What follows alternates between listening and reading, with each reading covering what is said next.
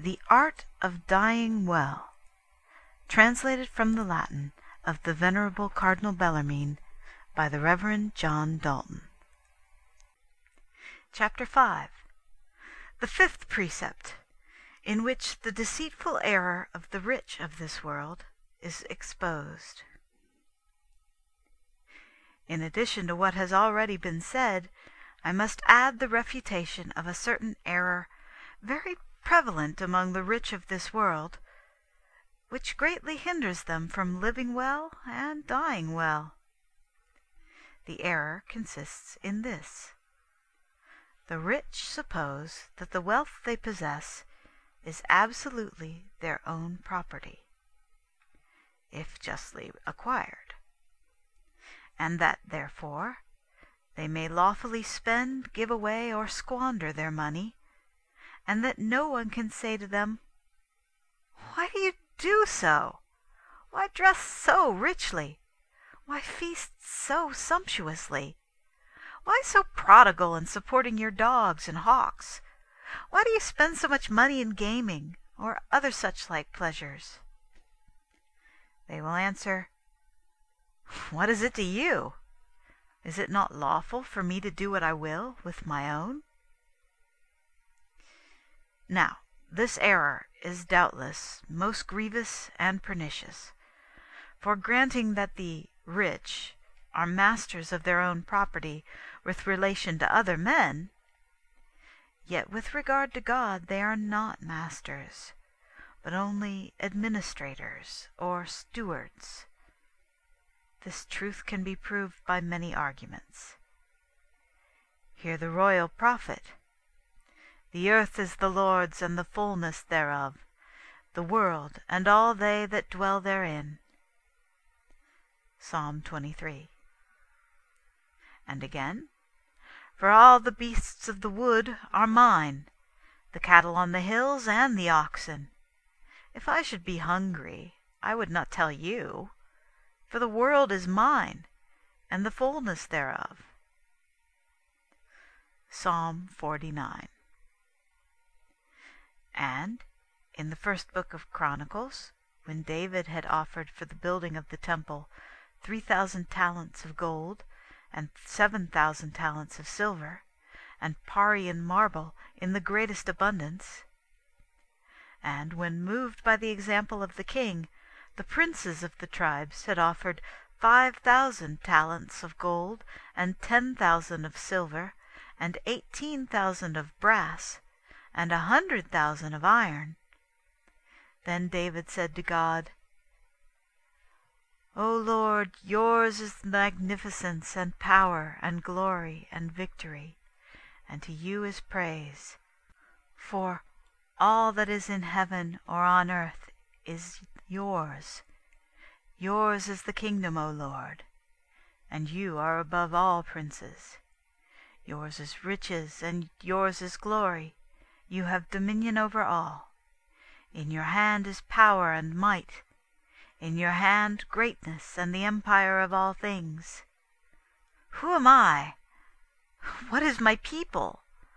That we should be able to promise you all these things. All things are yours, and we have given you what we have received from your hand.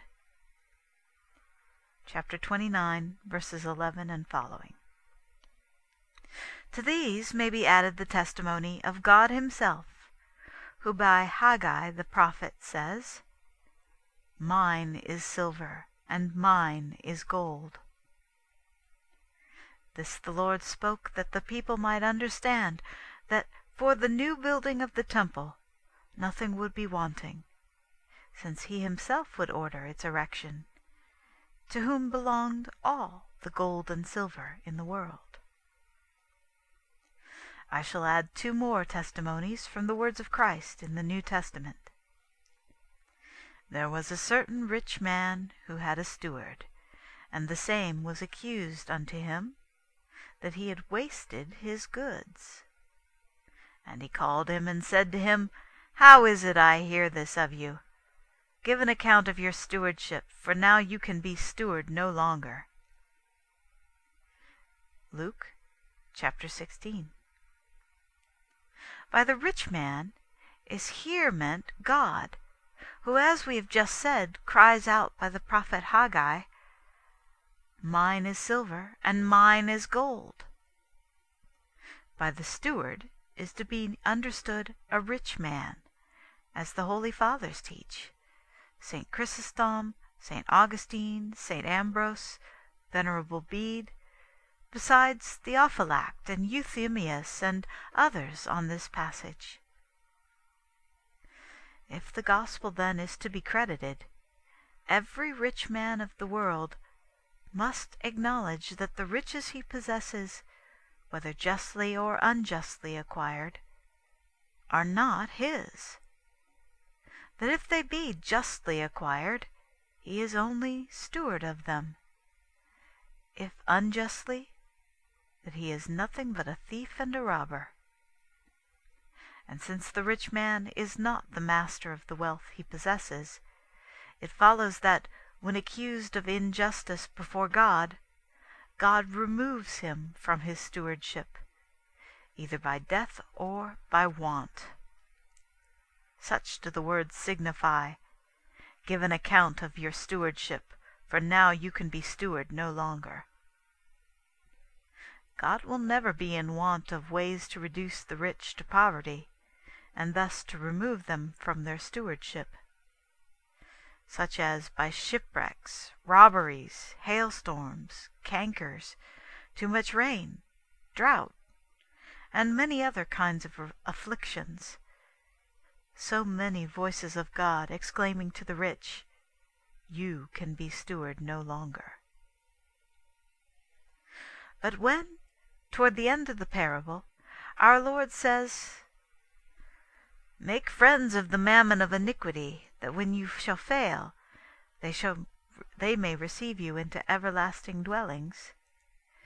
He does not mean that alms are to be given out of unjust riches, but of riches that are not riches, properly so speaking, but only the shadows of them. This is evidently the meaning of, from another passage in the same Gospel of St. Luke. If then you have not been faithful in the unjust mammon, who will trust you with that which is the true? The meaning of these words is, if in the unjust mammon, that is, false riches, you have not been faithful in giving liberally to the poor, who will trust you with true riches, the riches of virtues, that make men truly rich. This is the explanation given by St. Cyprian, and also by St. Augustine in the second book of his Evangelical Questions, where he says that mammon signifies riches, which the foolish and wicked alone consider to be riches, while wise and good men despise them and assert that spiritual gifts are alone to be considered true riches. There is another passage in the same Gospel of St. Luke which may be considered as a kind of commentary on the unjust steward. There was a certain rich man who was clothed in purple and fine linen, and feasted sumptuously every day. And there was a certain beggar named Lazarus who lay at his gate, full of sores desiring to be filled with the crumbs that fell from the rich man's table, and no one did give him any. Moreover, the dogs came and licked his sores. And it came to pass that the beggar died, and was carried by the angels into Abraham's bosom. And the rich man also died, and he was buried in hell. This Dives, the rich man, was certainly one of those who supposed he was master of his own money and not a steward under God.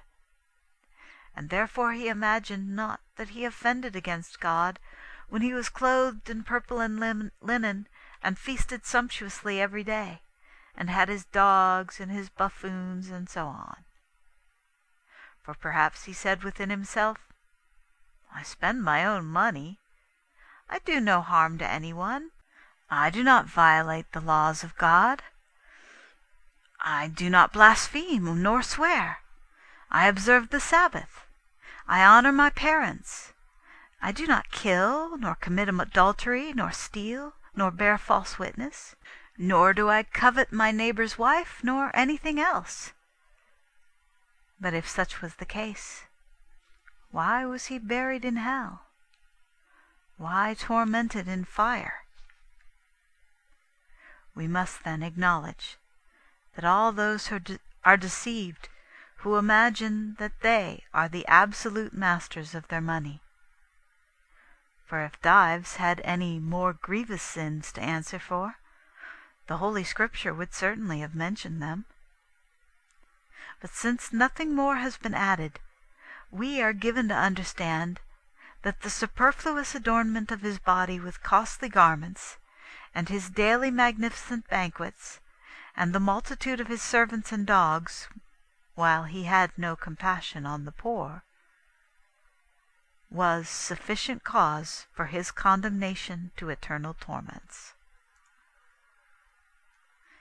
Let it therefore be a fixed rule for living well and dying well, often to consider and seriously to ponder on the account that must be given to God of our luxury in palaces, in gardens, in chariots, in the multitude of servants, in the splendor of dress, in banquets, in hoarding up riches, in unnecessary expenses which injure a great multitude of the poor and sick who stand in need of our extras, and who now cry to God, and who in the day of judgment will not cease crying out until we, together with the rich man, shall be condemned to eternal flames.